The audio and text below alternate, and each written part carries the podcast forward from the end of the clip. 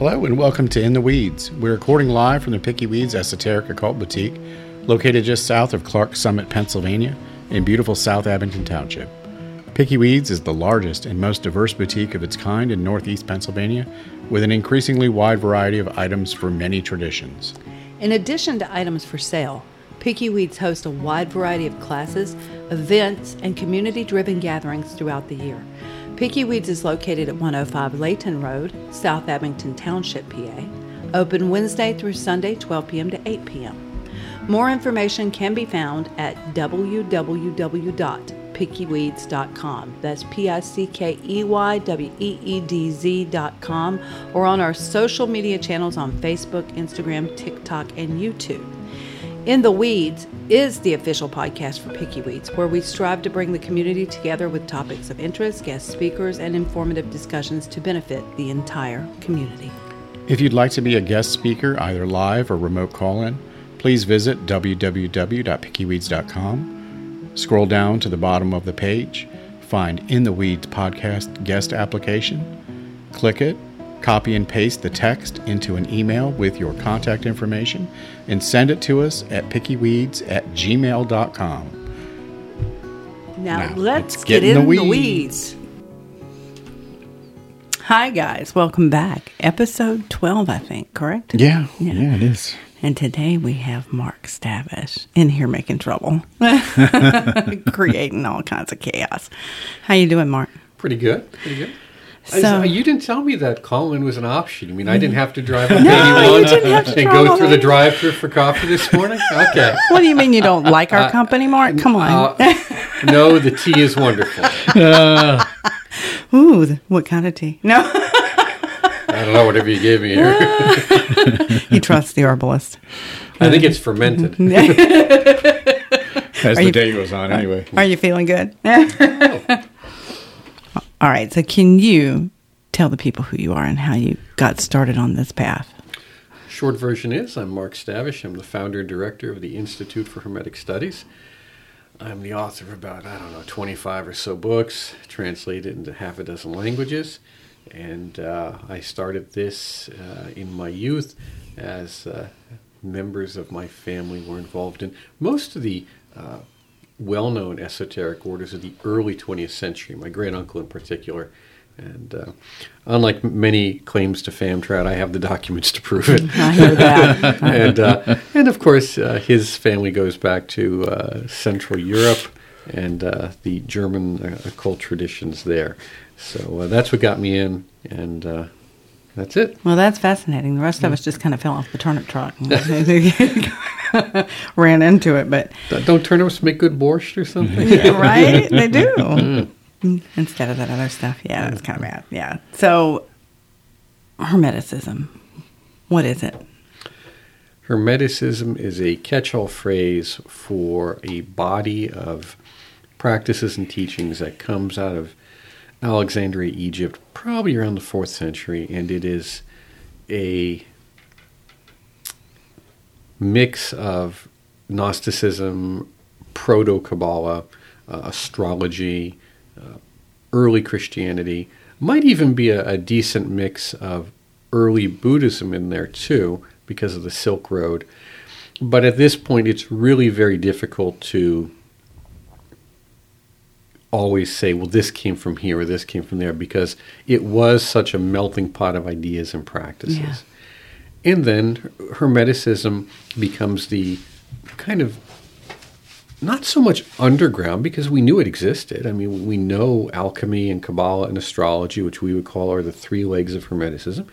We know they exist in the Middle Ages. Yeah. We know they exist in the Renaissance. In fact, that is the Renaissance. The Renaissance is really an explosion of interest in these ideas. Yeah. And then it forms the basis of what we consider or call the French occult revival. Now, that's the most well known one, and that's Eliphas Levi and, and these folks in the late 19th century. Uh, but you then you have the British occult revival with the Golden Dawn, you have German occult revival, which is not as well known, and other these occult revivals happening. And I think when we use the word revival, we have to be very careful because when we really closely study the, the history that's going on, it's really kind of like a bump in the road. Yeah. You know, you, you're going down the.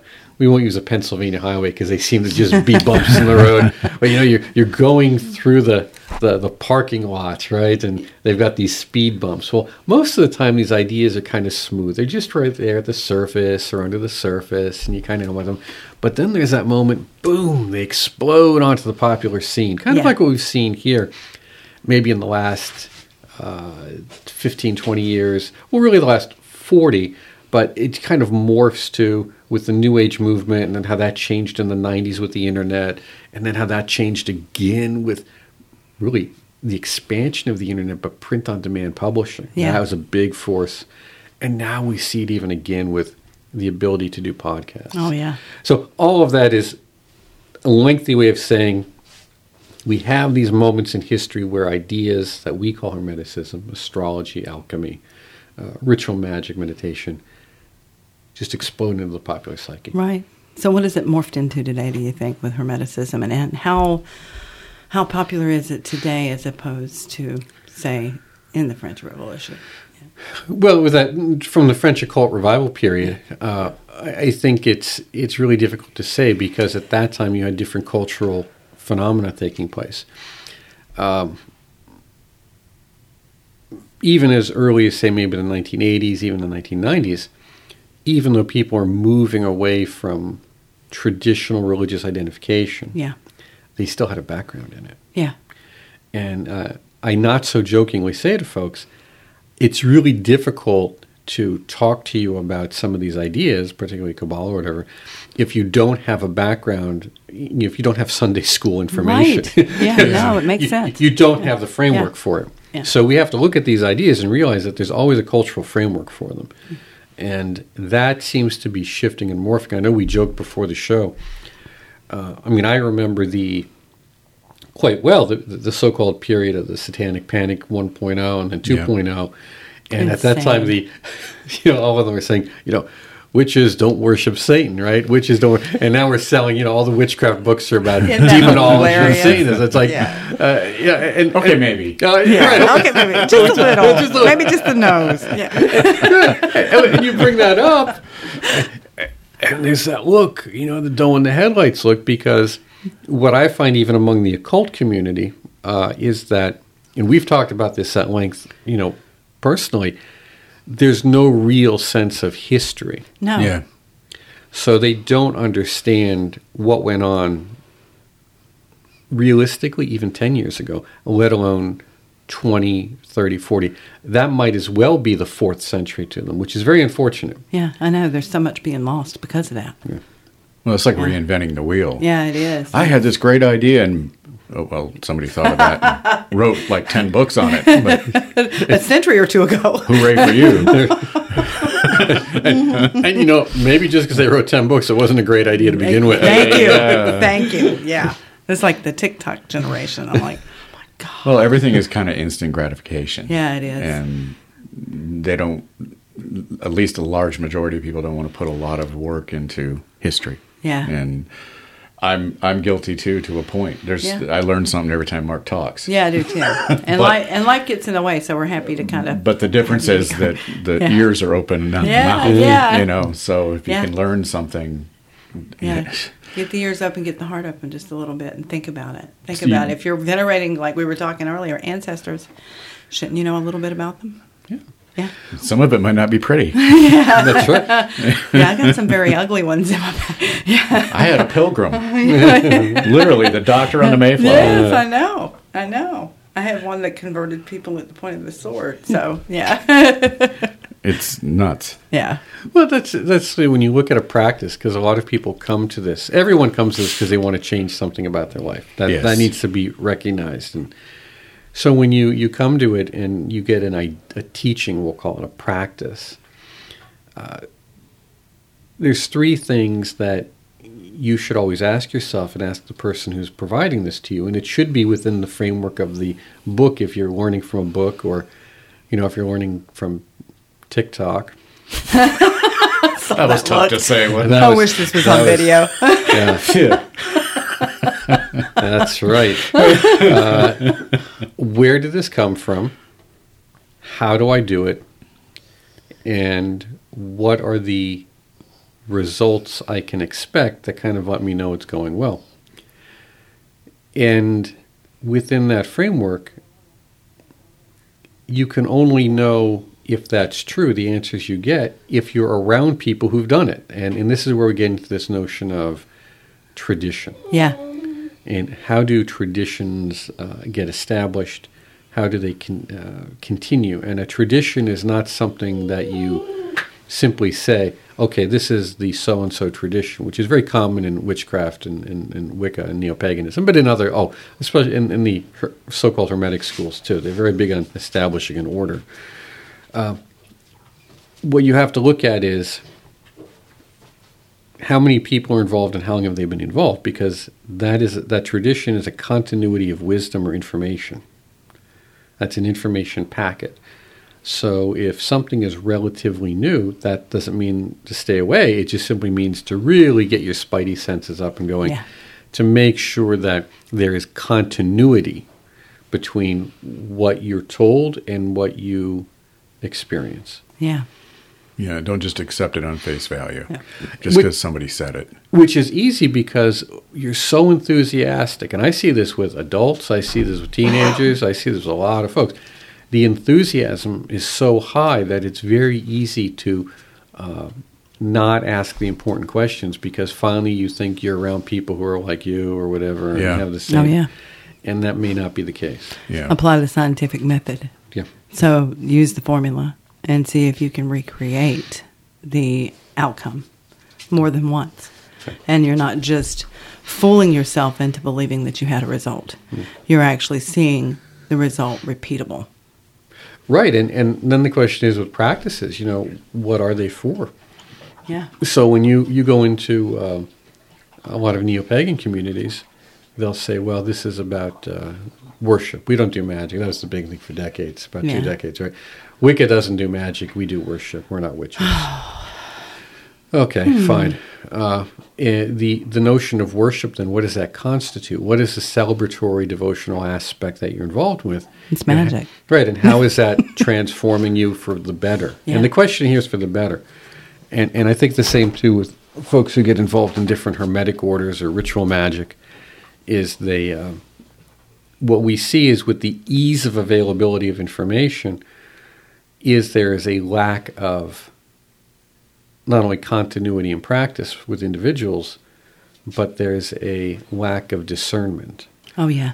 so They're you overwhelmed, Mark. oh, definitely It's like going into a store that has 70 choices in lotion. And then you walk out with none because you're just so overwhelmed because you couldn't make a choice, you know. it's like trying to buy a light bulb anymore Yeah, I know. Oh, yeah, 10 it's 10 freaking ridiculous. Do Oh you my think there was like, uh, and I think there was probably, you know, like the exclusive exclusivity of being in a quote unquote secret society like the Golden Dawn or uh, similar back then. Was kind of you see a lot of luminaries that were part of it or famous people were part of the organization. Do you think they were part of the organization in a genuine manner, or do you think it was? It's like a rich club of rich people. Oh no, like it's genuine. Notoriety. Like No, I with the Golden it Dawn, it was genuine. genuine because you can see the co- you, there's very complete lists of their members available. Yeah. So when you go down and you see the names of the members, I mean, you hear about those maybe five percent that are we'll call luminaries or famous people. Mm-hmm. But you had a tremendous amount of people who were uh, what we would call at that time working in middle class. Oh, yeah. And, and then what's interesting too is when you go through the listing of uh, the membership rolls to see how long people were in. Now it doesn't give the the years, but it gives the degree they were at when they demit it. Yeah, you know how long it Yeah. takes to get that grade. Right. So you have a, a- an idea they were in for a year, year and a half, two years, what have you. Um, within a variety of these groups too, this is all there was. So if you joined one of these groups, say Martinist group or Rosicrucian group, uh, or maybe a Golden Dawn Lodge or an offshoot in the 20s, 30s, 40s, uh, this was it. Yeah. Okay, you didn't. You know, you, you were you were looking at correspondence courses 1920s when they really start. Yeah. Now you do have an explosion of them, and some of them were quite interesting and quite good. But again, that notion of community, uh, conferences, conventions, conventicles, Yeah. uh, being able to go to a lodge. I mean, I I remember talking to people who were in a Amorc Lodge, and that's the Rosicrucian Order Amorc, the Ancient Mystic Order Rosae Crucis, talking to them in the early 90s who remembered going to Roger Williams' chapter, which was the chapter in uh, Rhode Island, and they that was done the old school way. You would pay your lodge dues, and you would go to the lodge. You would sit in the convocation or ritual class, and you took notes. There The- was no handout. There were no handouts. Yeah. um, in the 60s, 70s, into the early 80s, when you went to uh, Frater Albertus's Paracelsus Research Society, really pretty much the only place to learn alchemy publicly at that time.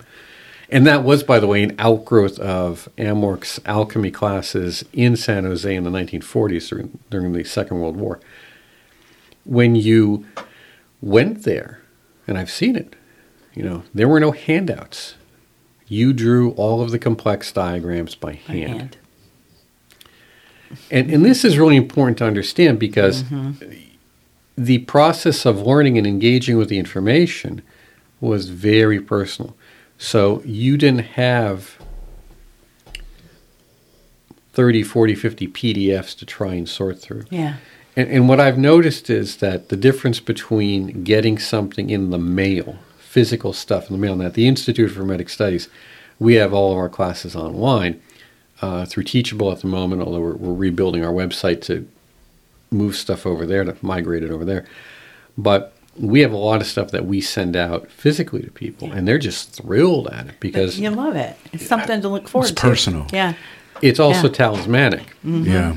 It's real. Mm-hmm. Mm-hmm. Yeah. It's real. Hmm. When when you get lessons sent to you in the mail, it's real. When you get a PDF sent to you in your mailbox, it's just another Yeah. PDF. Right. Yeah. It's like the phone bill. Yeah. It's a phone bill. Yeah. Exactly. Pretty much has no meaning. Yeah. The as as Marshall McLuhan said, the medium is the message, Ah. and the medium here is easy come. Yeah. Easy access. Yeah, easy come, easy go, though, guys. That's Yeah. it.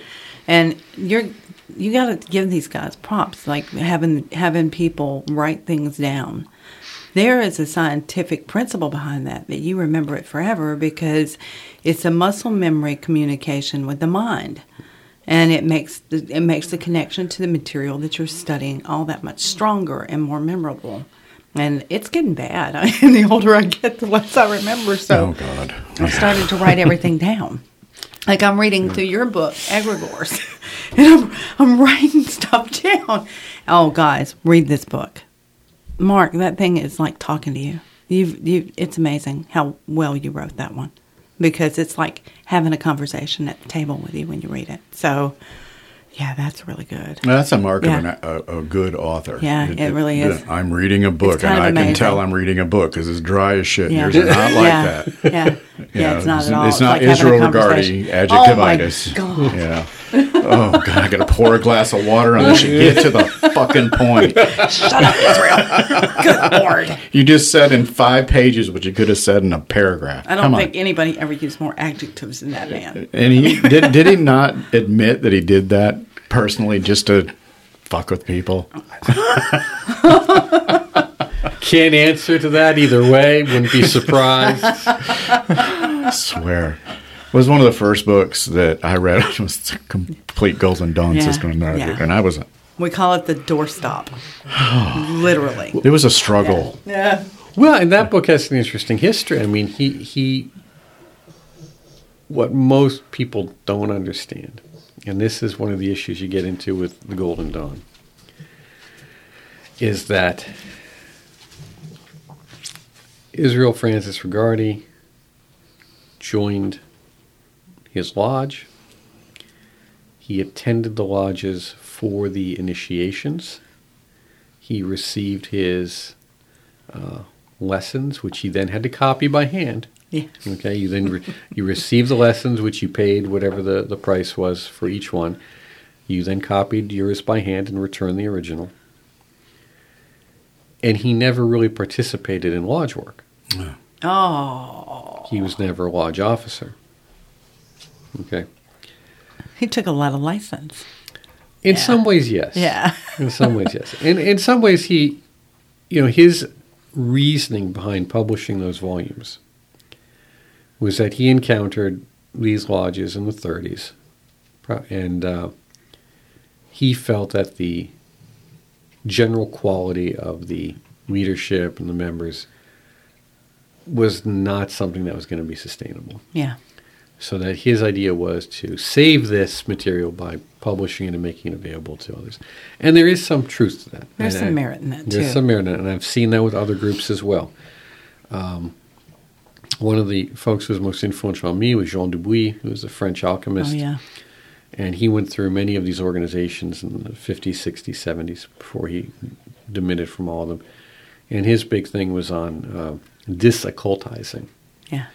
Now, of course, you have some rare and unique people out there who are able to do things without the structures of a group. Um, uh, we jokingly say, well, he had that Jesuit upbringing as a child. Yeah. You know, so it really Discipline. sharpens the mind, and he was an engineer. Yeah. So the qualities that he brings are not necessarily the qualities that other people will have. But being familiar with the framework he was talking about, you know, I said, yeah, I, I knew some of those people too. And, you know, it's, what happens is uh, many people will use organizations as a way of covering up or secrecy in particular of what they don't know. And you would hear these kind of silly throwaway statements like, well, that's in the higher degrees or that's in this. Yes. The inner circle. Yeah. Uh-huh. And, and- and that may or may not be true. Yeah. That's the problem. It may or may not be true. And my view has always been if you can ask the question, then the person you ask it to should be able to give you an appropriate answer. Yes. Yeah. And, and you see that a lot with, uh, you know, Tibetans, real Tibetan Buddhists, not Yeah. Uh, no, converts, Yeah. is that if you can, and the Chinese are notorious for this.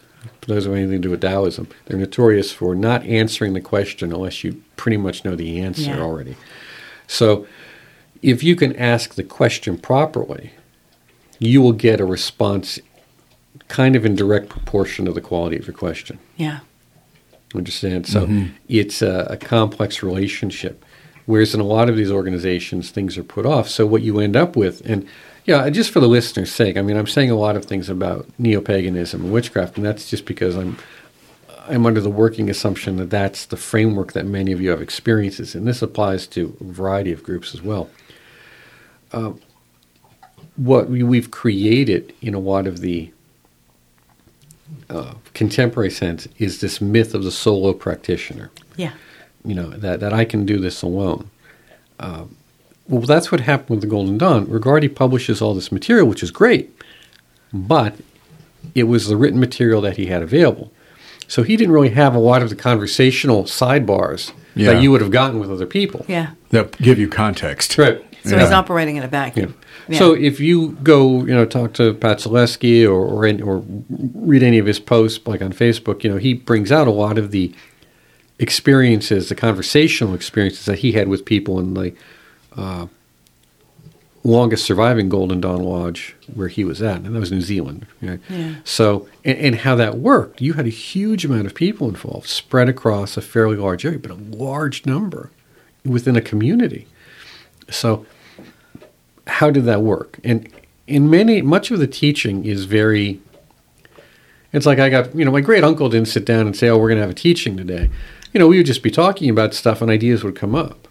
Where he'd say, "Oh, read this book," and he'd give me a book to read, and I'd read it, and you know, we talk about it. Yeah. And you see that too, like when we talk about this n- notion of the instruction, uh, it has become excessively formalized because they don't know anything else. Yeah. And then, with all you know is what is given in the Golden Dawn, and probably the, my biggest uh, statement would be the way we talk about intoning divine names, vibrating names. Yeah. Yeah. Yeah, there's a whole bunch of ways to do this. But you're not going to learn it from a book. Well, you, you can learn Regardie's idea from a book, and yeah. that will work, but it's not the only You only need an w- example, though. Yeah, Yeah. You- and, and it's not the only way. Yeah. There's a whole bunch of probably that I can think of maybe three or four or five other ways to do it that are even more efficient. Yeah. And it takes about a minute or two to walk you through it. You know, so But, you need somebody to do that. you need someone to do that. So you saw this explosion of occult lodges in the 60s and 70s based on a lot of this printed material. And without the experience to fall back on, you become somewhat rigid and dogmatic. And if it's not in the Yeah. text, it's not there. Yeah. Yeah. Or you go to the other extreme. The individual is bringing a lot of their experience to elaborate, but you don't know One source. Yeah. Yeah. Yeah. is is that And it may not be applicable to your experience of it. and it may not be applicable to what they're elaborating. Yeah. Yeah. Yeah. Yeah. That's a good point. It Okay. is. So for the new practitioner nowadays, they really don't. Do they still have a choice of a lodge? Are there still lodges in operation? And do they have to be interested in Hermeticism specifically, or just esoterica in general, or witchcraft? Where would where would we send someone to get authentic instruction in the modern day? Well, there's so many. This is the issue that if you want to, you go on Google and you Google fill in the blank. Yeah. I mean, if we let's just skip the Golden Dawn, but uh, there you have uh, several major Golden Dawn groups. Uh, then we move outside of that. You have um, within the framework of Rosicrucianism, you probably have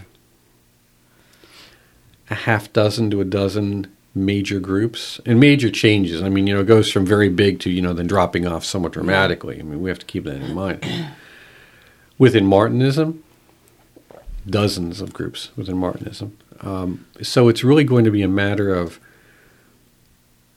do you know what you want? Yeah. This is really the important part Yeah. What are you trying to learn? because if, if you want to Yeah. join a, a, a relatively reliable Golden Dawn group, uh, I always say go to the Ciceros. Yeah. Because they're they're they're decent folks. I've spent some time Book co- too. corresponding Yeah. with them.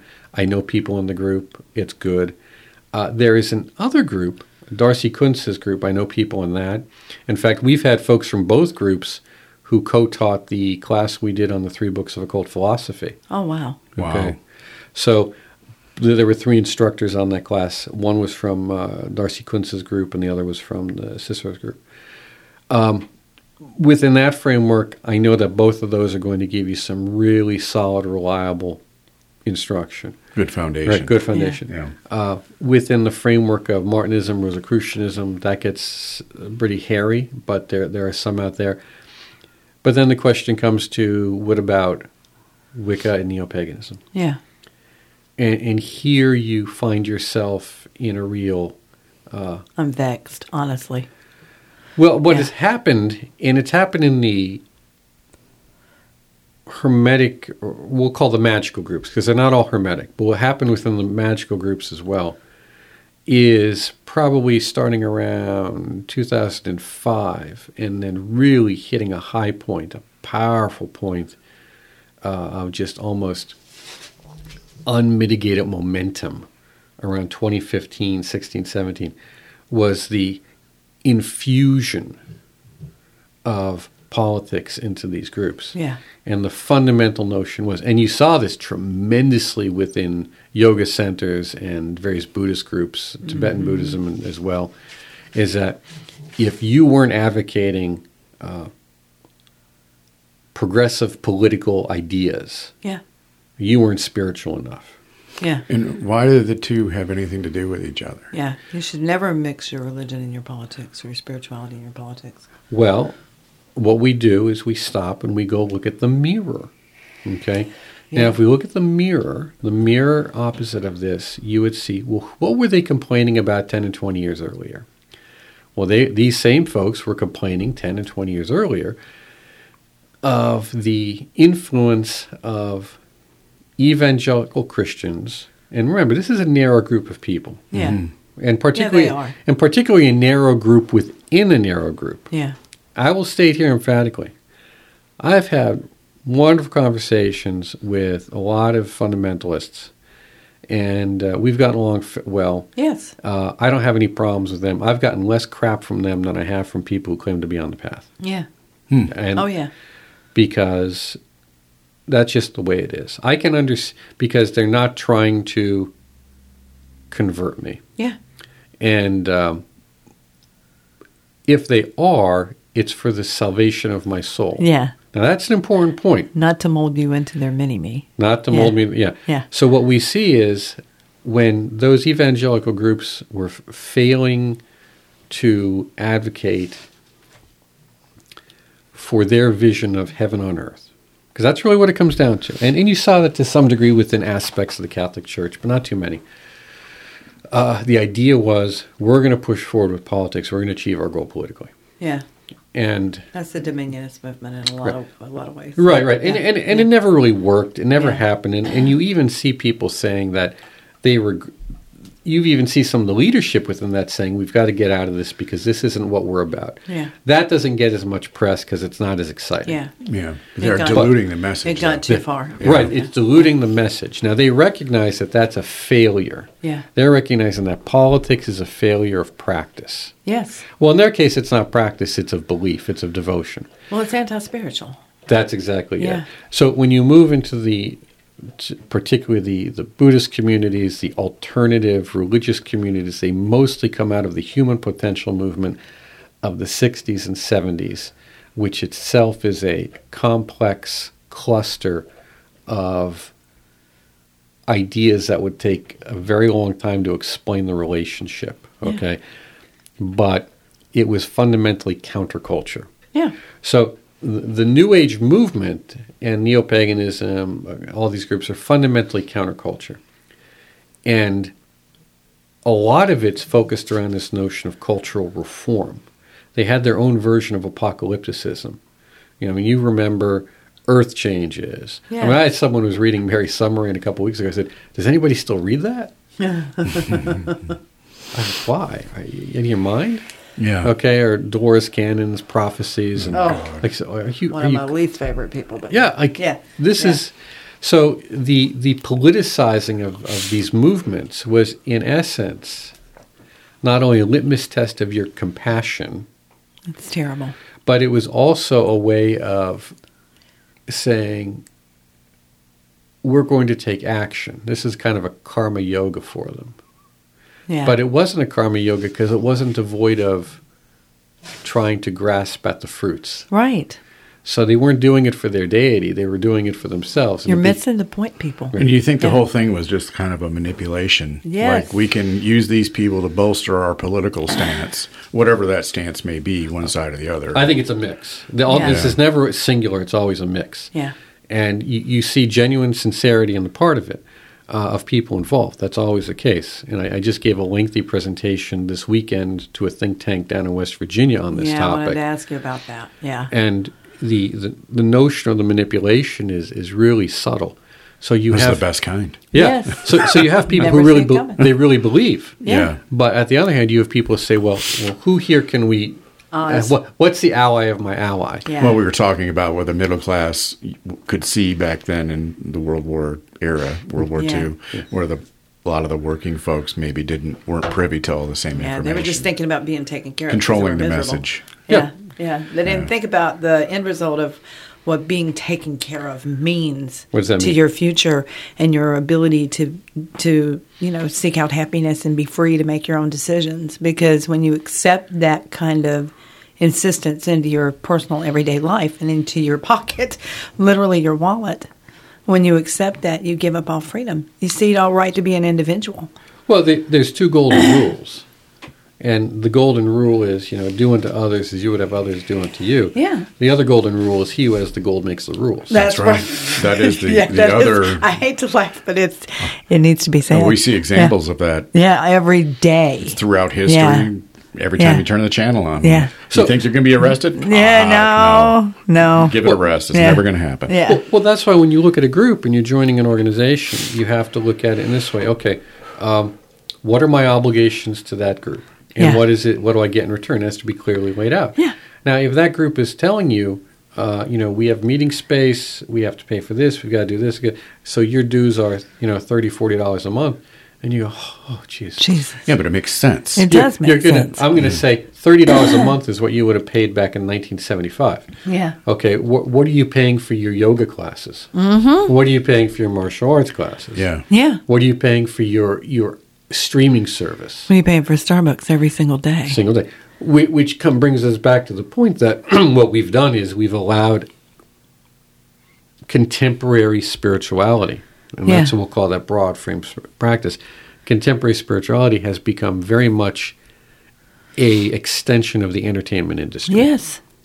And it's Yeah. got an everyman for itself sort of laissez faire about actually having discipline and having a knowledge and a history to base your practice on. It's just sort of gone out the window and it's disheartening. It's what happens when you take that which was liminal and you move it into the public square. Yeah, that makes that's a good point. I Yeah. think uh, Profanes it. Uh, George yeah. George Hansen wrote a book called The Trickster and the Paranormal, and it's really he only wrote one book. It's really worth reading. George is a, a bit of a curmudgeon, and I like curmudgeon. and we, we've we've had him here. That's here. why we like you. you just call Mark a curmudgeon. Did you just lose your That's all- computer? that's all right. yeah, but it's not doing anything. Okay. We've had him here for conference, the Institute for Hermetic Studies. We've had him for conference presentations, and um, his book was featured or mentioned, I should say, maybe two years ago in an episode of what is it, Hellier?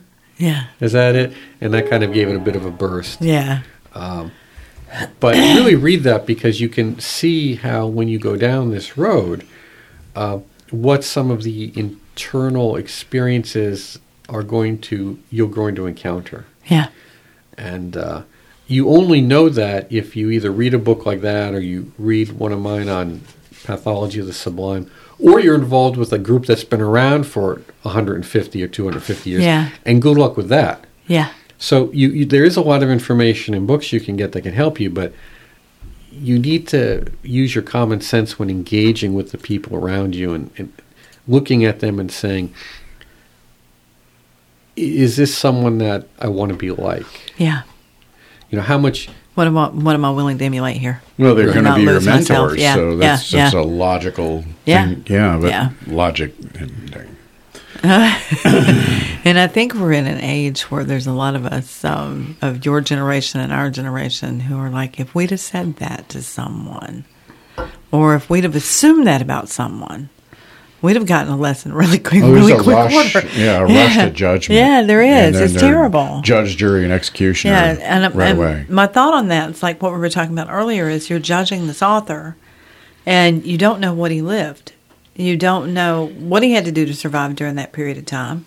You also don't know what he had access to, and the very fact that he's willing to share it is just kind of incredible. Well, everybody wants things Yeah. in black and white. Yeah. it's either this or that, and it's almost Yeah. never that. Yeah, it's like I've heard Dion Fortune. I've heard her demonized several times because of her views. It's the day she lived in. Yeah. It was the common thinking of the time, and you have to you have to look at it and take that with kind of a grain of salt and look at what she's bringing to the table and what she's offering, rather than judging her. We're too quick to judge people without knowing the path that they've walked or where they've come from.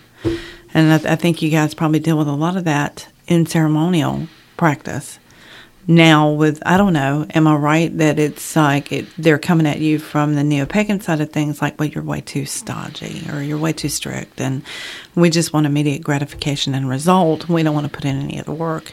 And i think that's harming you guys in your efforts to kind of fundraise and, and bring things to the fore that people need.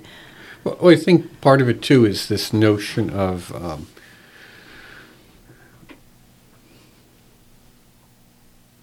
a either disrespect for hierarchy,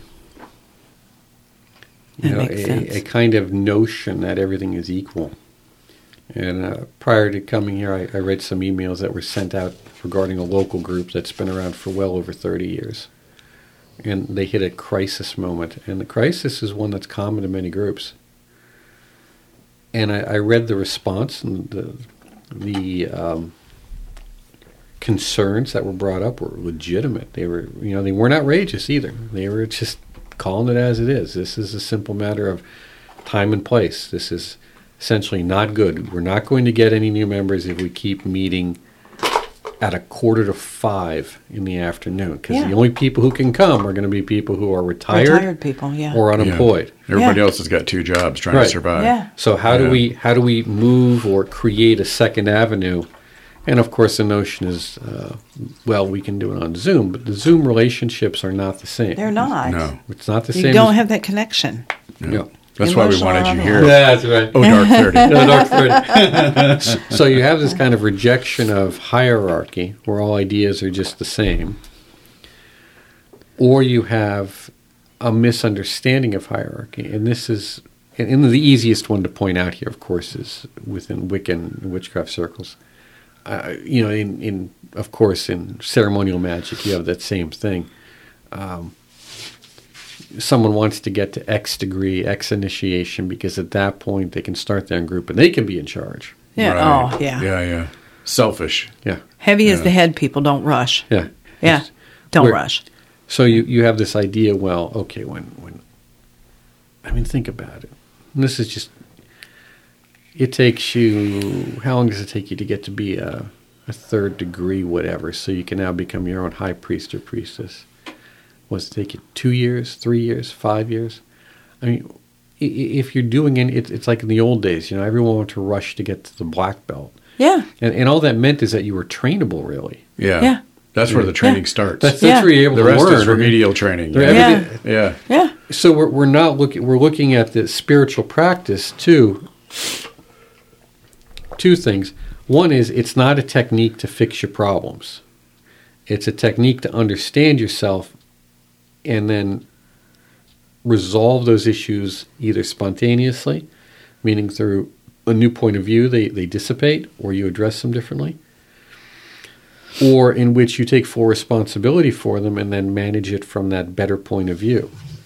So a lot of the emphasis on persecution and victimhood is extremely counterproductive. Yes. Oh my God. The the emphasis on being counterculture is extremely counterproductive.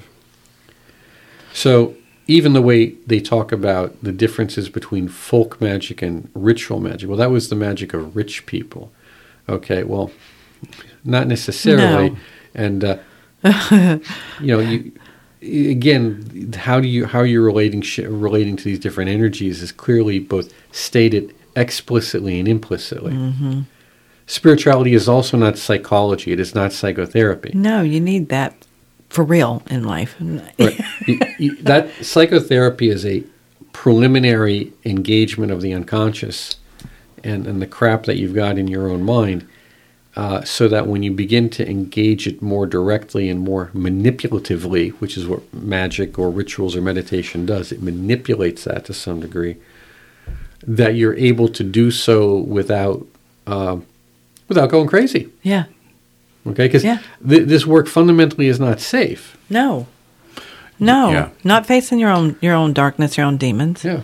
And then you've got to try to to figure out how to live with the agonizing depression that that's going to create, or the anxiety that that's going to bring to the fore. That you can't believe you were that kind of person. you know, And we see that a people lot bridge too. jump. I mean, it, it's terrible. We see that Yeah. a lot too Yeah. here, where with people that are going through a crisis, Yeah. and they all of a sudden want to take on the esoteric arts. Yeah. Don't do that. You're not ready for that Yeah, yet. Get your house in order yeah. first. Yeah. This isn't the tool. Because this will reveal you quickly. well, and Yeah, to yeah. Mark's point, it can be dangerous. Yeah, devastating.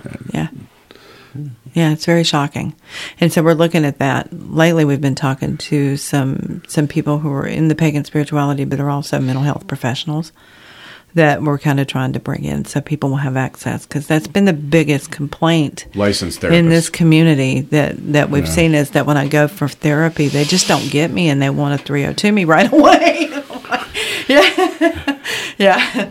And I'm like, well, we need an answer to that that query, you know. Well, if you saw the correspondence that I get that I pass on to our board members, Yeah. I can't even imagine. Oh, and it's it's a reality, yeah, it is. and it's uh, so when you engage in these practices, you need to have a firm foundation, Yeah. and you need to recognize that it is a process of inner revelation, Yeah. And that uh, you have to learn to be detached from what you see about yourself so that you don't get overwhelmed by it. Right. and that you need a good friend and guide. And what will happen is if you, even if you have a good friend and guide, and I mean a really good one, one who's really experienced, the tendency or the reality that at some point you will then reject that relationship Yeah. you will explode against it. You will revolt against it in a very adolescent kind of way. Yeah. Because you're going to go in initially with idealism. So all of your unresolved parental and authority issues are projected onto this person. You know, your Yoda or your whatever. yeah. You know, so your, your, your ideal Merlin. and, and they they even if they are extremely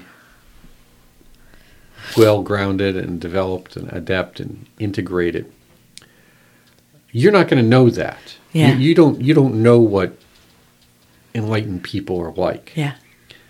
And if you did, well then the, this conversation wouldn't be any any meaningful to you. Right. Yeah, So the unknown knowns. Yeah, Ron no, no, Sutton to the calls no, it. so no, no. when, when you engage with people who have a, a deeper perception of reality, uh, and you're coming at it with some very concrete notions of right and wrong, good and evil, how things are supposed to be, Black and white. Yeah. Uh, very rooted in very then it can be difficult to understand what's going on. Yeah. Now, at the same time, that's where we fall into a lot of trouble because we see that's an aspect of manipulation by folks who have less than uh, Yeah. ideal or, or, or selfless uh, notions going on. Yeah. They'll use that naivete uh, to, to manipulate you. But, you know, that's just part of life. I, mean, Yeah. I think this is really important to understand. You, nothing in life is safe. No. So, to what we have to encounter, and I think Jordan Peterson said it really well on some podcast, and it has to do with the encounter that people have with evil Yeah. Is that evil is essentially predatory. And what it does is it looks at the potential uh, prey and looks at you and how you're acting and behaving, and you deserve this in their mind because you're naive. Yeah. You have put yourself and created a condition where you deserve this because you were stupid enough to be that way. Yeah. Now, this is a really hard concept for some people to grasp, but it's Yeah. the way criminals think. Yeah. It's the way predators think. It's the way the ultra, ultra, ultra wealthy in corporate America think. Yeah. It is. So- it is. right. Yeah. So yeah. when, when you when you find yourself engaging then in these inner practices, you have to be prepared to have an encounter with what we'll call as evil, yeah.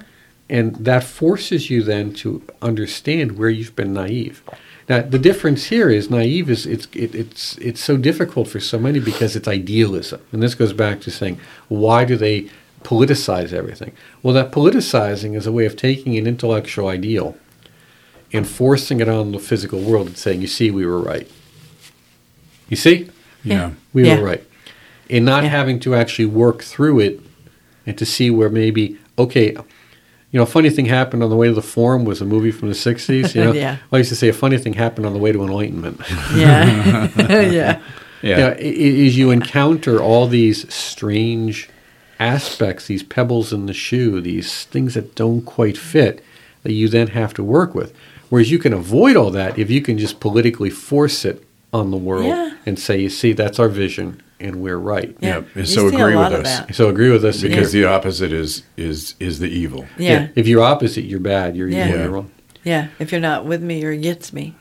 which which yeah. is why you see so many of these groups break apart because they they focus so much on what they're not. Yeah. We're not that. Well, Yeah. but, but all the energy now is to creating that Yeah. within the group, so the group falls apart. I think there, though, you're fighting human nature. yes, you are, Yeah. Yeah. and Base that's nature. Yeah. and that's Yeah. that, that's just the reality. Yeah. Of it. I mean, what do you do? Come on, Mark. There has to be a solution to this. Well, the solution is practice. Yeah, yeah, yeah. Yeah. The solution Yeah. is, is having, and that practice is around an understanding of who you are and, and what you're becoming. Yeah. and having some flexibility to recognize not too much. You don't want to be a, you know too flexible where you you you can't do anything, but you need to have a bit of flexibility. That says I'm I can listen to ideas without having to believe or endorse them. Exactly. And, And not feel threatened by them. right, Yeah, because it's not mine. That's theirs. That's always Yeah. been Yeah. our approach too. Yeah. We we may endorse a book, that we don't agree with the person that, that- Yeah, on no, everything, yeah, yeah. but the information Absolutely. in it has it's valid and it has value. Yeah. you know, you don't have to incorporate everything. And like he said, I've had people come at me because you know I have friends that are Christians or I have customers that are Christians, and this is a and we love them. store. They're amazing. I love those people. I'm sorry. Yeah. Screw you. you know, it's just yeah. It's not a pol- we, They're good people at the base of their being, and they mean well. Yeah, the political Yeah. machinations have always been a huge turnoff for me. Yeah, me you too. know? Like the minute I detect it, I'm like, okay. Yeah, that's fuck why we you. don't put a flag in Yeah. our front yard. That's why we don't put a bumper sticker on the car. you Because know, it's I like, want, yeah, yeah. I want the enlightenment Yeah. Mm-hmm. without the additive, so to speak. Well, what you've, you'll notice is that eventually this will, and, and I did a, an discussion with David Metcalf maybe a year and a half ago, two years ago on this, and we talked about the future of esotericism, and it really it's this future spirituality. yeah, I watched that one. Yeah. And uh, what you end up with this is bifurcation, you know, a Yeah. splitting. So as as spirituality then bifurcates, uh, you're going to see those who adhere to identifying spirituality with their particular political view. In, in this case, it's traditionally within this community, it tends to be uh, not even liberal politics, but progressive politics. Yeah. You have to make a distinction between those two. You know, uh, progressive is more radicalized, intolerant aspect under the guise of being liberal. Uh, as that becomes more concrete within those groups, uh, they will eventually disintegrate and fracture because Yeah. they can't withstand the pressure of it. No, you can't hold to that idealism. Well, it's it's, it's we- unattainable. Well, it's holding others to your idealism. Yeah, and, yeah. And that's why the OTO had huge problems in the last Oh. few years. Huge problems. But they're just one of many. Uh, my point is, as that happens too, you're going to see also a increase in smaller and more private groups. So some things are going to also become more truly occult. That is more Yeah. or less not completely hidden, but you know, it's not going to be the open door policy Like that, the that we days. experience So it's returning. in some ways. It's sort of a circle. Right. And it's Well- coming back around to what its original intention was. we know, honestly. we know that personally. yeah, we do know that very personally You because know. they fracture against us constantly. Well, yeah, not yeah, only that, yeah. but to Mark's point, that it's not a. There's no website. no, no, You know, it's a Yeah. personal thing. Yeah. And yeah, yeah, yeah. yeah. There's no one to look to there. Yeah, we, we don't need the added flavor. yeah, no. Uh, So where where would a, a a person be able to go? I mean, obviously there's a Hermetic Institute. Would you recommend AMORC still, or Well, you know, the, the Institute for Hermetic Studies uh, has courses that are available online, and we have our annual conference, and then we do smaller events. And, and that's really good for folks who are trying to get a very comprehensive view of the path. And that's my point comprehensive yes, from beginning to end. And a lot of places simply don't have that. no, they don't. So Yeah. we take you from the beginning to the end. This is how it works, and then you can. Most of it, although not all of it, but most of it you'll find is because it becomes increasingly internal. Now that's the important part. As you progress on this, y- you have to have certain amounts of ritual work and exterior work and, and body focused work, but increasingly the practices become internal. So those practices in particular uh, are easily integrated into other pathways, if you Other avenues, av- yeah. other avenues, Yeah. because it's you're, you're doing this internally, so Yeah. you don't have to wonder too much about well, you know, do do I have the right feather? Do I have the right candle color? Yeah, You know, yeah, we're yeah. Not, we're not we're not working on that at Yeah. that point. Um, organizationally, I think uh, it really comes down to a matter of the question. Uh, I know that in northeastern PA and central southeastern PA, there are several um, covens that exist. uh, if I remember correctly, they're Alexandrian and what is the other one? Uh, I'm trying to think of. Gardnerian. Gardnerian, Or is Gardnerian, but there's another one. I'm trying. to- Dianic. might be Dianic. Might be. Yeah. Yeah. I And- fear the vulva of the goddess. Yeah. so there are those types of things, and, and maybe it's not your your uh, particular shtick permanently, but you may want to experience what those traditional covens are like. yeah. Uh, I always find the ritual nudity kind of humorous because it it's just too cold and Yeah. Right. It's always the ugly ones. Yeah. Put your clothes back on, You're Susan. terrible. well, and that, Oh, that- it's a terrible when I sight worked for for, a sober Adam and. Eve, it was the same deal. yeah. Bless your heart. and there's a good there's a good reason to believe that may come from a uh, a, a translation error in, in uh, Leland's book. I think we talked Yeah, I about heard about that. Yeah. It'd yeah. be just to be lightly covered. Yes. You know? You mean I've been getting naked all these years for nothing? And I think I think that too might have been stolen from the mantle as your glory. Yeah. You've only uncover that for the glory of God. Yeah. And I think that they took it a little too way too Yeah. far. You I don't know even what? think God wants to see that. No. Makes you happy. Just don't burn your titties on the Yeah, fire. That's right. yeah. Poor, I just go back to poor Libby Oh, down in North Carolina who opened up her farm graciously to everybody for ritual. Beautiful place. It lasted for a good few years, but then it got invaded by well, dude with the didgeridoo, sticking it up, Oh, dude. sticking it up women's dresses, naked college students showing up in droves with with children at the event, and some people were just horrified, and it was oh my god, it was such a mess, and I felt so bad for her. I was like, Isn't there a dude in a loincloth or something? Yes! I know. I just said, let's go. Oh. and, and that's that's the problem of being counterculture is that when I used to go to this big event, it still exists, and, and they're decent folks. But I remember saying back in the, you know, twenty years ago, I said, guys, you know, this is a lot of fun, but you know, this is not a family friendly event. no, No. And Not if, at all. if you want to have a future, you need to have something that is. Con- and, and I've said this to some uh, Tibetan Buddhist groups that my wife was involved with, and, and I offered to assist them in some areas. I said, guys, you are not family friendly, no, and it's and not and they were family friendlier yeah, they, That's because you could bring kids and stuff, but Yeah. th- they just didn't have the same Yeah. framework that was saying. It was so focused on me as an individual yeah, that it didn't have, or, or me as an individual in this group, Right. That it's it didn't have a mechanism for family inclusion. yeah, So you didn't have essentially that version of Sunday school that I'm talking about. yeah. Now I know there were attempts. I don't know if it's still around to create uh, what was it called, pagan scouts. Yeah. And I oh my God! Really? I hadn't heard this. Yeah, this is back in the day. Now, and, and of course, if you were in scouting, uh, you could do your badge on, um, you know, your religion badge if you chose to do that one because you pick the badges you do. I know they did have an avenue for Buddhism and, and Taoism and Hinduism. They had, you know, for it was just exclusively within either Protestant or Roman Catholic. I think they had an Orthodox or Judaism. It wasn't exclusively that. So they did have avenues for, for branching out into other Yeah. things. Um, I remember dealing with that with one of my sons, and it was a little tricky. But you know, you, you can write to them and you say, "Look, guys, you're you, you know, Theravada isn't the only form of Buddhism, okay? Right, right, right, So there's not going to be a there's there's no priest to go to here, you know. No. Yeah, no. But that said, um,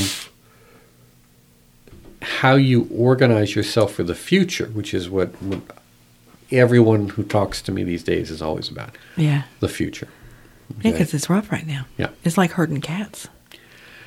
Yeah. And, and and that and you know and they've that mantra has to change Yeah, because it does. if you want to as I say it to everyone, listen very closely to this.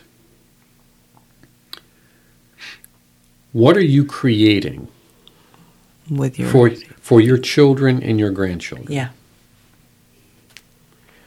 Because that's the world, if you believe in reincarnation, that's the world you're going to re- come back to. Yes.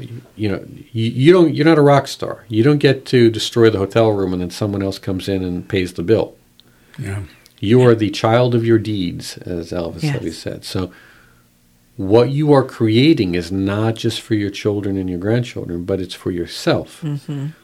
Uh, tradition, for lack of a better term, is that collective experience, and we'll say hope, wisdom from that, because that's the purpose of it, is to distill out what is what works and why from what doesn't.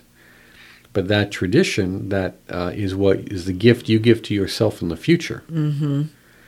and that requires a very mature shift in viewpoint Yeah.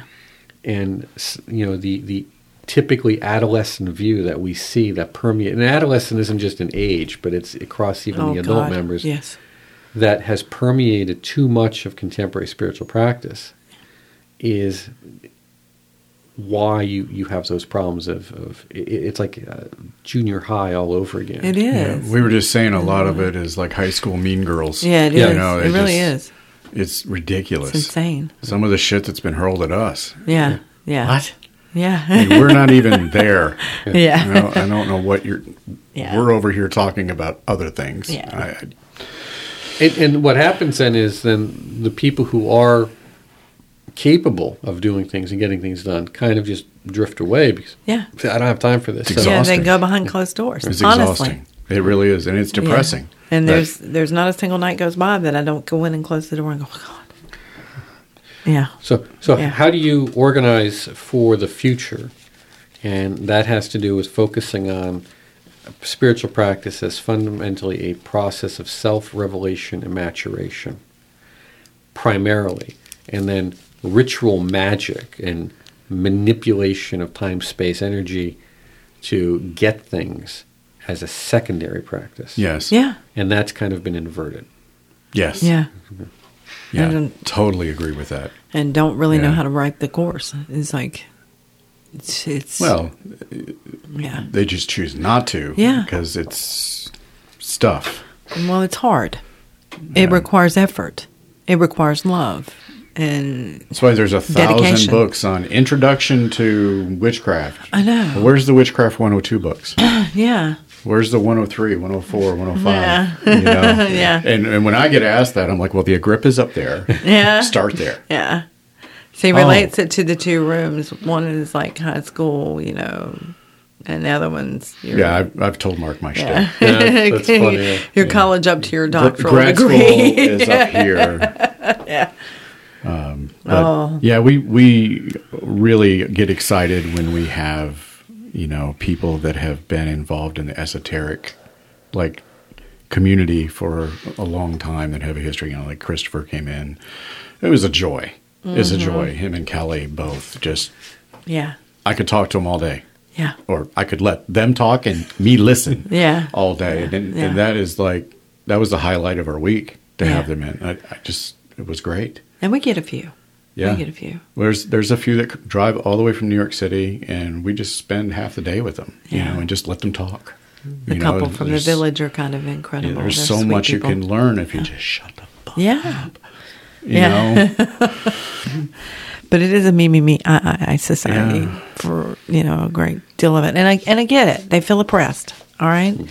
and so they're there's there's they're reaching out and they're lashing out with everything that they have, and that's all they have in most cases is that. and we see And the the wannabe gurus. Somehow we have to appeal to that. the wannabe gurus around here. Yeah. that, uh, try to monetize things by slapping people in the face with a fish or a chicken or whatever might be handy. Oh, wait. Who would that be? Oh, No idea. No idea. Just don't eat at that restaurant, okay? No, God, no. You might get some whiskers in your fish. And you wouldn't believe the stories we still hear about the people who go for a card reading and then they end up getting charged five to eight hundred dollars for having a spirit removed that they saw during a card reading. What kind of card reading is this, and where can I learn it? That's Yeah, It's the back alley, and, yeah. Oh, and it's and you know like the the young lady that owns uh, the Serpent's Key over in Hanover. Have you heard about that? Hanover down by, but that's Hanover down by Pitts, York. or Harrisburg, if I Yeah. believe. Yeah, Yes. thereabouts. Yeah, Yeah. The cop. Where the police chief wanted to enforce Dauphin the County. fortune-telling law. Yeah.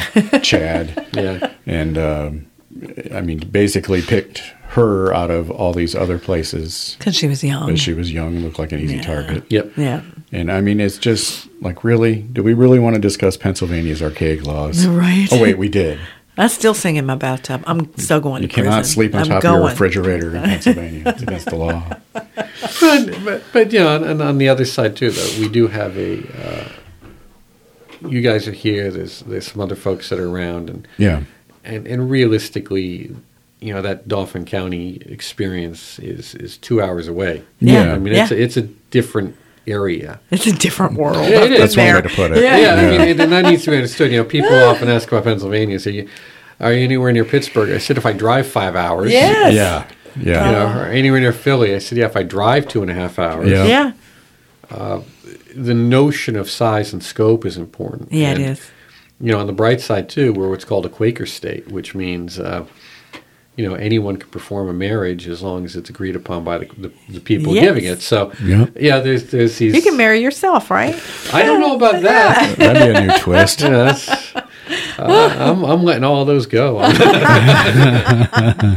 So let's talk about um, egregores and the uh, The spe- meeting. The speech you gave in Yeah. West Virginia. How did that go? well, the book that we're talking about is Egregores, the Occult Entities That Watch Over Human Destiny. It was published by Inner Traditions, I think, in 2018.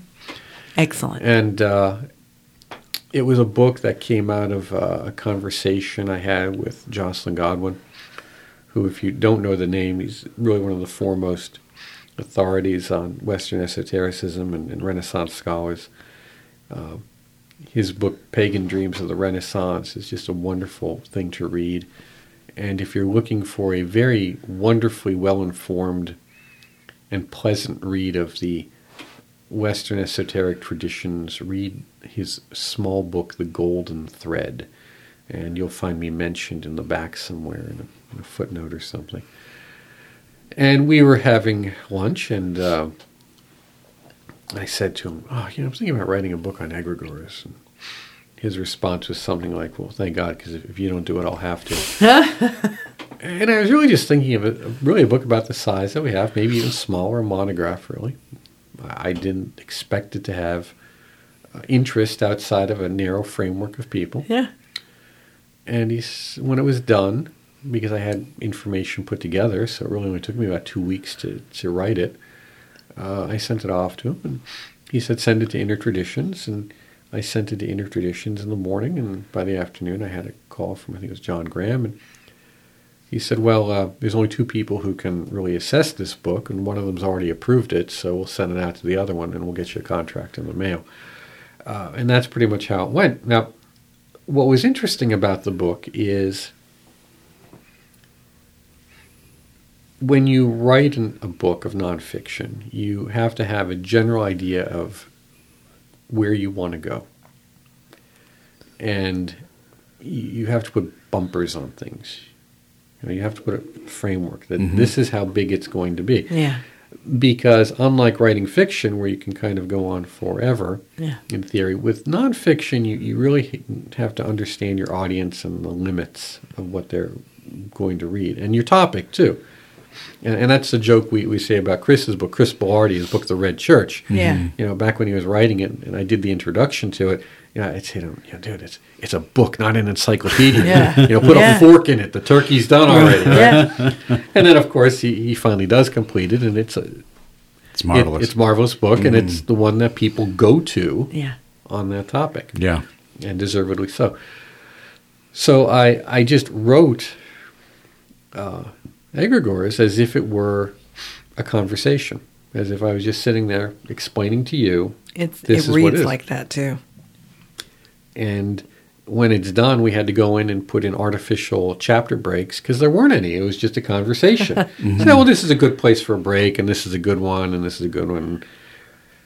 And the book just took off, and it took off at a time when people were trying to understand what was happening on a mass level. Yeah. So we know that it received considerable attention in some political circles. Uh, we know that it was translated into French, Hungarian, I believe German, and I think uh, one or two other languages that I'm not. I don't always get the updates till later. So it, it had a wide interest, and it's the one that I was starting to get calls, and my wife would say, well, like, what, what is the head of that physics department calling you for? well, they, they want to talk about the book. And she said, well, where does that have to do? With physics, right? Well, because back in the 60s, that's where they did the early UFO research, you know? yeah, yeah. yeah, that's, uh, or I would get calls from the head of, or what, we'll use the phrase d- data analytics firms. Yeah, okay. Secret squirrels. Yeah. Yeah. And some of my friends are looking at the emails. They send you, you see this? They only work for one. They work for Yeah. one group. you Yeah. know? Yeah. So the notion of egregores, or this collective consciousness, this collective thought forms that can form and inform uh, mass action, Yeah. for lack of a better term. I don't like to use the word mind control because that that's a throwaway term. What we're talking about is informing or forming mass action, Yeah. okay, of some sort.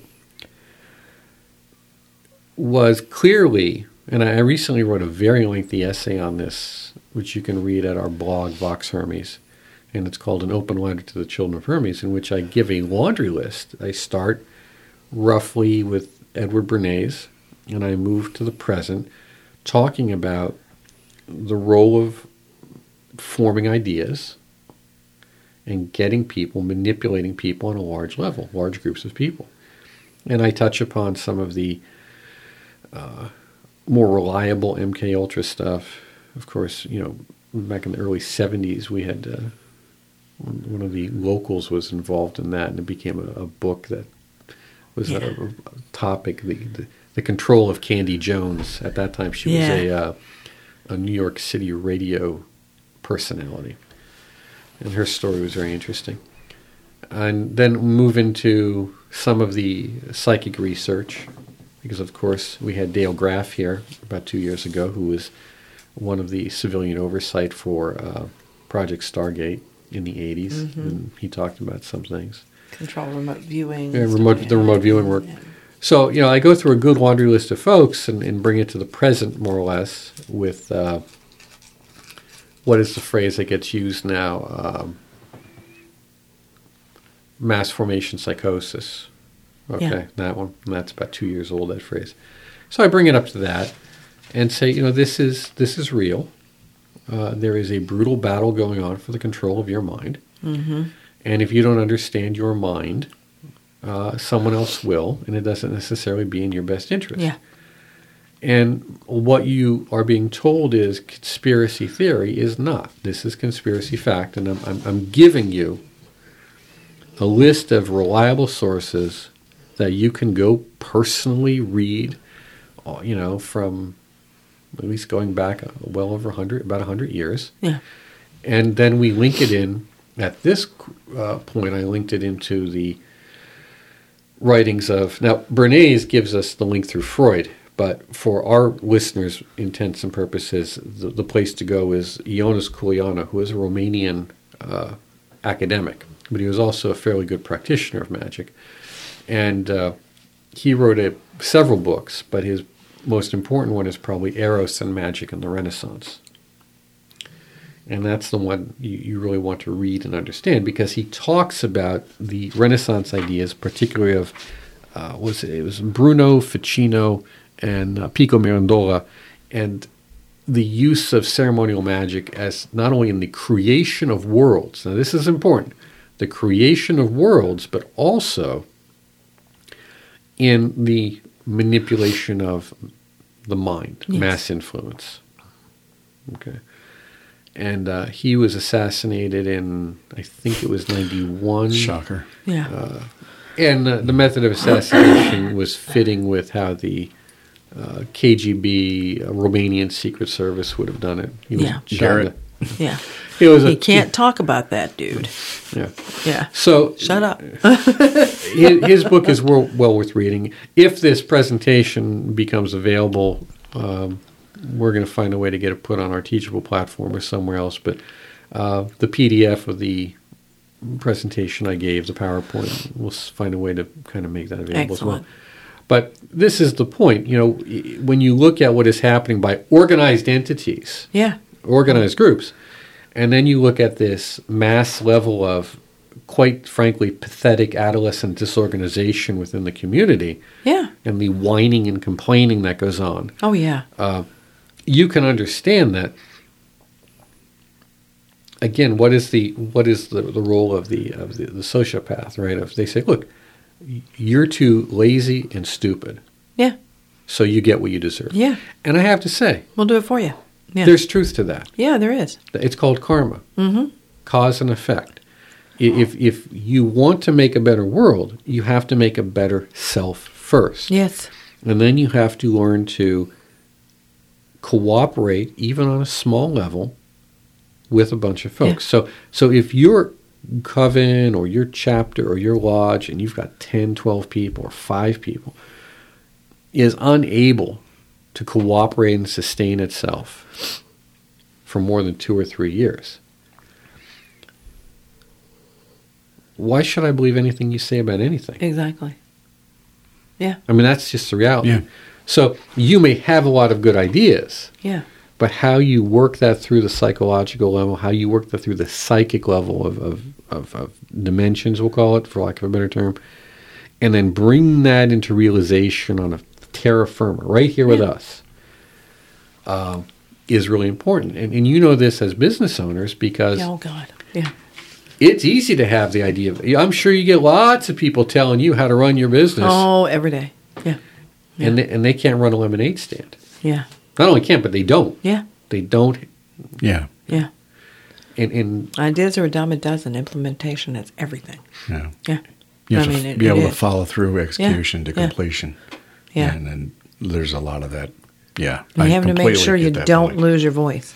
That's the biggest. That's the biggest point. in Yeah. there. And and we have Yeah. we have even personally seen it going off track and went nope. Nope. Nope. Nope. and Nope. made a correction to get back to what the initial vision was. Yeah. well, that's called mission creep. And, and mission creep is typical It's in terrible. nonprofit organizations, but you see it a lot in for profit recently. Yeah. And the mission creep is what happens when, or that's the definition of what had happened when what should have been organizations or movements fundamentally concerned with the individual's self enhancement, realization, and, and progress, and turning them into political movements. Yes. Because it's in, It's a hijack. it's Yeah, an- it is. It's a hijack, but it's an easy slide. Yeah. Yeah. And it, and you don't see it until it's already done some damage. Right, you're Yeah. you're you're moving sideways at Yeah. 30 miles an hour, and It's exactly how it felt Yeah. too. That's- Yeah. It's- Yeah. That's Yeah. very apropos. You're blindsided, Yeah. and you, mm-hmm. then you're mad at yourself because you should have seen Oh, it coming. hindsight is definitely twenty twenty. Why Yeah. the fuck did that happen? Okay. Yeah, yeah, yeah. So we need to sit down and discuss. Okay, that can't happen. and then the next week, the other wind blows. Yeah. You know, it- it's about boundaries. It Yeah. is. And and when, when people get involved so. in spirituality, they they fail to grasp the nation the notion that what is that? I Yeah. want to over because the idealism is easy. Like one fellow said to me, I remember one lama, enlightenment of the mind is easy. Yeah. Enlightenment of the emotions, mm, that's Not so much, yeah. Enlightenment of the body, Yeah. that's the hard one. Yeah. Yeah. And it's very easy to have a great idea. Yeah. And it's very easy to have a great idea and tell other people how they're supposed to implement your great idea. Or take Yeah. someone else's great idea Yeah. Right. Yeah. and think you're going to do it better. You're going to do Yeah. it. Oh, you've done Yeah. all the legwork. Let You me know, do it. Let me let me show you how it should be done. Yeah. Yeah, you, you go It's kind of hilarious to watch. Okay. go Yeah. sign that lease. Yeah, yeah, yeah, yeah. Enjoy. Go Commercial leases are really hard to get out of. Yeah, that's right. Let me know in about two years how you're sleeping. You got to pay your yeah, bills, yeah, folks. yeah, yeah, And yeah. they- Well, then you see the political notion of they're all evil, they're all greedy, they're all Yeah. well, They do Yeah. black magic. Yeah. yeah, We've more- gotten that one. Oh yeah, yeah, yeah. Really? Really? yeah, really. What the hell even is that? Yeah. Well, clearly, clearly, you're not too good at it. No, not, right? not at all. Damn straight. I'd be rolling in Midas gold. Yeah. Well, well, this is it. The emotional structures get in the way, yeah. and um, And you got to stop that too. Yeah. Yeah. You- You, you have- you wagging your finger at. Yeah. I know, right? and, and- and how do you make hard decisions? And that's like mm-hmm. with a group. A group has to have boundaries. Yes. Yeah. So, you know, back in the you know sixties, seventies, early eighties, even uh, days, you pretty much worked with anybody because there weren't a lot of folks easily around. The But, Pickens was slim. Yeah. but somehow there was still at least a modest amount of boundaries. Yeah. You know, I guess maybe because again they, they, they knew how crazy they could get, but you couldn't go this far. Otherwise, you, you get some manners slapped on you pretty It's fast. not like that now. yeah. And it is what, Yeah. and when it is like that, They get mad and can come after it- you with, it- with it's a it's a with knockdown. personal Yeah. personal attack or something. Yeah. No, you just can't No. do that here. We're not going to tolerate it. just not who I am. Yeah. Well, and, and that and that's what we call that's the reality of Saturn. yeah. And if you look at a group, and here we'll get into some symbolism, if you look at the groups, Hermeticism is very much a mercurial group. So that means it has a lot to do with energies, but also the mind and the intellect, the formation of structures. But it tends to be very moving too. So those moving parts, you got to make sure they're like a clock, that they work well. And if they don't, they grind and then they fall apart. But that's Yeah. Mercury's okay with that. It understands, okay, Yeah. Yep. new form, new structure. Out with the old and with the new. Right. Yeah. When you Ah. when you work with a lot of the the witchcraft groups, you're dealing with a lot of lunar forces, Yeah. and those lunar energies are incredibly volatile. So, and, and you're trying to solidify what is very volatile, Yeah. you You're know? fighting every step of the way. right? So you You're have fighting nature. yeah. So how do you do that? How do you grab which is volatile, solidify it, structure it? Well, that's where a lot of the Saturn comes in. You've got to have the discipline of Saturn, and Saturn is limits. You know, I mean, you want to achieve something. You Yeah. have a goal. So you say, I want to blank. What is it? I want a new car. So you're going to do your visualization for a new car. You're going to do all Yeah. this ritual for a new car. But then you got to do the work. Right. You have you have to go you have to go look for cars, you have to look for them, but you have to have a clear idea because we always hear that wonderful story. And it happened to a friend of mine. He got a really nice Lexus, dirt cheap, great condition, you know, happened, uh, okay? Uh-oh. and it's fine. It's a great ride. But the idea that you're going to get well, here's one. I want a BMW. I want to be a BMW. Great. Okay, fine. But do you have five hundred dollars a month set aside for maintenance and repairs? Yeah. Thank you. Okay. You seen Yeah. how much a headlight costs Yeah. for that? Yeah. a friend of mine, he Yeah. loves his BMW. He cried when he got rid of it, but he said at the end of the year, if he had any money left over, because it was about, he said he put away six grand a year. yeah. He says if anything was left over, that was a plus. Yeah. So part of it has to do with you as an individual and, and coming to understand the nature of limits. Where does this really fit in? Yes. You know, you're probably better off with a Honda or a Ford or something, mm-hmm. right? Yeah. So what are the limits that you're willing to work with? And, and nature is going to tell you. Nature is going to tell you what your limits are. But with that also being said, you know, there's that, that quote from Calvin Coolidge at the front of the Golden Dawn Big Brick book about persistence being omnipotent. Yes. You know, you, you if you don't want that goal enough, the reality is magic only meets you halfway. That's right. Because it's only a wish at that point. Yeah. Yeah. So, as my uncle used to say, you know, the gods help those who help themselves. Yes. They do. If you go 50%, 51%, you get the rest. The, you'll get some help. But what we're seeing is people don't really, and this is because they're approaching it as a uh, some kind of hyped up variation of the secret. You know, the, Yeah. the universe is Oh, in I- the catalog. Oh, Yeah. You Oh. have to really be persistent in what you want. it annoys me, Mark. No end. Yeah. Yeah. That's a very good point. I Yeah. didn't we write. say it all the time. I, I, Yeah. I didn't write all these books by giving up. Yeah. No. No. And, and trust me, my writing sucked. No, I mean that's a spectacular book. It that, is. r- r- that It's I. That's spec- the result of a culmination of years. of years of Yeah. effort. Practice and effort. Yeah. Yeah. Right. Intention. Just staying at it. Absolute. Yeah. Absolute intention and will. and, and Yeah. listening to the listening to the criticism, writing a lot of good uh, newspaper pieces for crap money, Yeah. Yeah. you know, and, and just doing what I had to do to develop that skill Yeah. set. When you're sharpening the pen every time, even when you do it wrong. Yes. Especially when you do it wrong. Again, and it is the great work. Yeah. And people misunderstand that all the time. But you and your inner self, your inner development, and your discipline, and your ability to will your shit into existence means putting your hands on it. Yeah. It means doing the work. And I'm like, This is- you can't Yeah. you can't tithe your way to success. no, You can't just throw money at it. unless you have a wealthy family, You might have initial success, but Yeah. the staying power. yeah. Well, yeah, and, and here's the other reality that's going to be super offensive to some listeners. Offend me, Mark. I don't care. You know, look, we all got a lot going on. We all got stuff we want to do, Yes. and we have to decide what's important to us. Here's the reality, though. Sometimes you have to get up half an hour early, go for a walk, and put down the junk food. Yes. Oh my God, yes. And I'm not saying not to do it.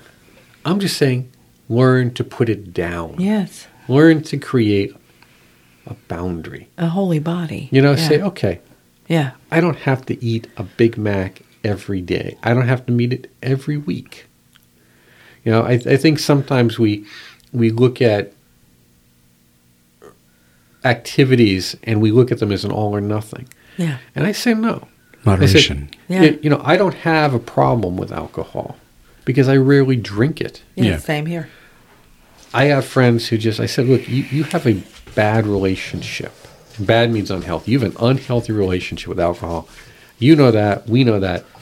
You have to stop it completely. Yes.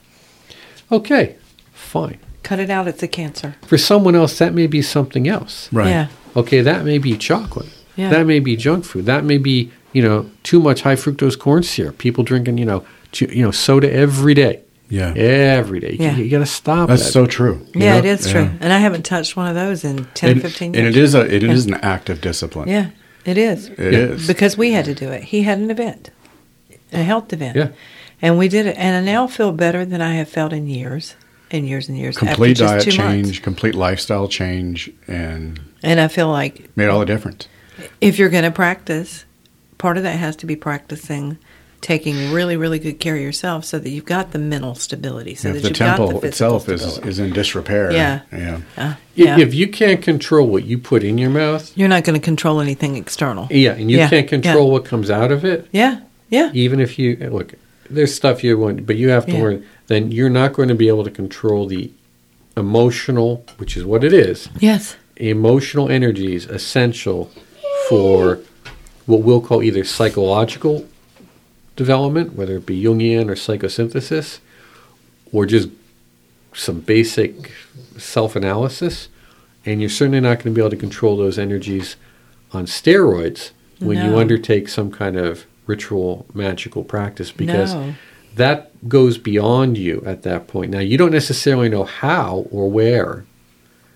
You kind of know why because you've initiated, but you're not necessarily sure what's going to happen now. So as that sphere, if we'll call that of influence, lights up on this, we'll call the astral or psychic dimensions, domains.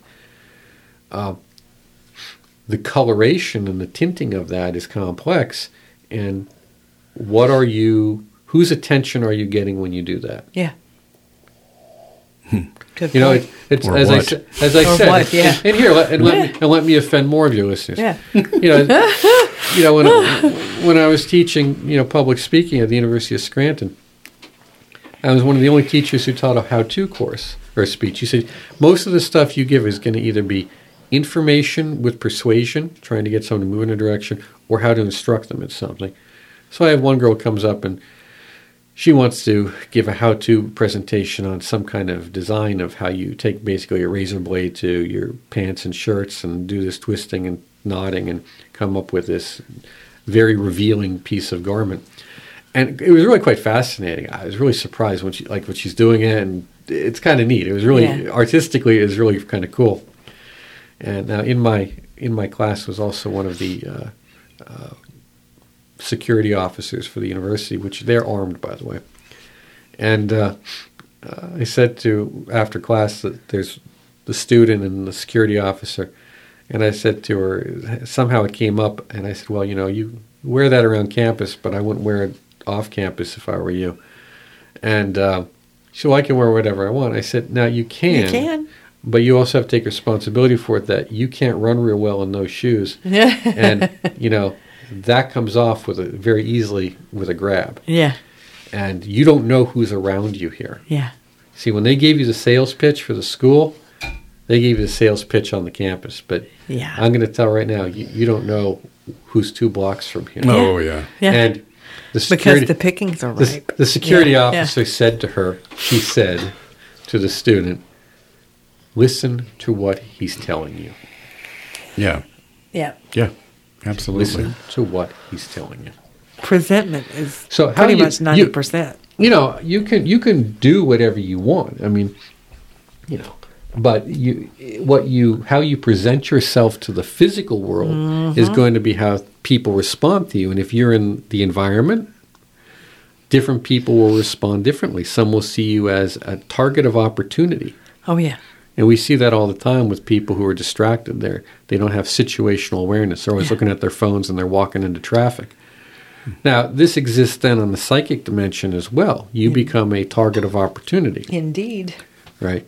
And of course you can be someone who they, they're going to get help from because you've you've asked for help and someone's going to come and help you and it may be good help. Yeah. maybe exactly what you've asked for. Mm. Or it's going to be like you know the the stuff of good hollywood horror movies Yes. it's going to be like you know a Oh. Ouija board, which is like opening your front door, Yeah. and then wondering why there's all your stuff is gone when you came home. Yeah. Yeah, we, we compared it to yeah. giving a child a 357 Yeah, Magnum. yeah, yeah. Merry Christmas, little Timmy. Yeah, Just going to be a movie about this. Hey, you know, and there's only one round. Keep spinning it. yeah, yeah. Yeah. Well, sooner or later, it, it is a kind of psychic Russian roulette. It is. Yeah. Where sooner or later you're going to click. Yeah. And it's the same thing with how we drive and how we act and how we dress. You know, if I have to remember that in that magical dimension, everything is now a representation of my ma- of my self concept Yes. my self concept. So if I go into an interview and I haven't dressed properly for that interview, whatever that happens to mean, but at least we'll say neat and pressed. Yes. If I haven't at least bothered to shave that day, Yeah. or at least present myself in a reasonable, I had better be something super special. Yeah. Yeah. Yeah. I had really, really, really better be something special, or they're going to remember me not as the one who is in the top one percent or less, who they have to hire and put up with this crap. Yeah. They're going to remember me as the one who just, what was he thinking? Yeah. Yeah. Yeah. He Yeah. didn't care. That's from- very disrespectful. Well, he, he came Yeah. in looking like a douchebag. Well, he's eccentric and, you know, his dress is a little odd, but yeah, we'll, we'll deal with it. Yeah. Yeah. You know, but Yeah. yeah. So And- let's switch gears. We um, we're getting on at an hour and a half now. You're I our could talk longest to you all podcast so far. oh my god. But we have uh, Krampus coming up. Yes. Yeah, we're all excited about that. We have the Krampus tree up on the front counter. We've got our horns. We're ready to go. So, Mark, you want to give everybody just a little teaser for what, do what's we What date is that? That's December December third. third. Third. Okay, December Yeah. third. Yeah. That's a Saturday. That's Sunday. Sunday. Sunday. Excellent.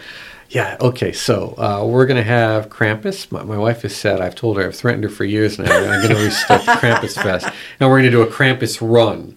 So I think what we're going to do is a fast walk around the building. yeah, yeah, for insurance purposes. For insurance purposes, and, you know, that's right. No, Got to get the drone out that day. That's, that's it. Uh, in which we're encouraging you to come and, and celebrate Krampus with us. Now, Krampus was not known for the longest time, uh, but I guess maybe about 10 years ago, 15, maybe a slow comeback, usually getting through the horror movies and everything. And then people began to realize that Krampus is this embodiment of Santa's kind of alter ego, and you can find Yeah. you can find Christmas cards from in the 1890s, 1900s, in which you have Krampus cards. You've got Santa there, and Santa is giving all the good children toys, and Krampus is giving them coal and whipping them with birch, uh, which of course is the traditional wood of a, uh, a witch's broom. And uh, uh, Krampus is just this kind of uh,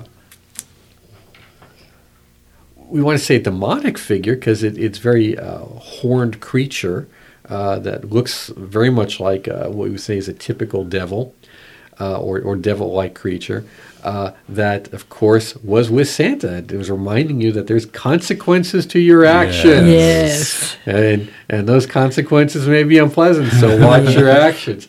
And and they have very complete and complex Krampus runs in uh, Germany. in Al- Germany and the Alps, mostly in the Alps and in the, They're the Slavic countries. beautiful costumes love it. too. Oh, oh yes. This, Yeah. yeah. So I, I may not be spending a fortune on my reenactment costume, but I think I'll I may have to go over budget on the Krampus wear. That's Uh, awesome.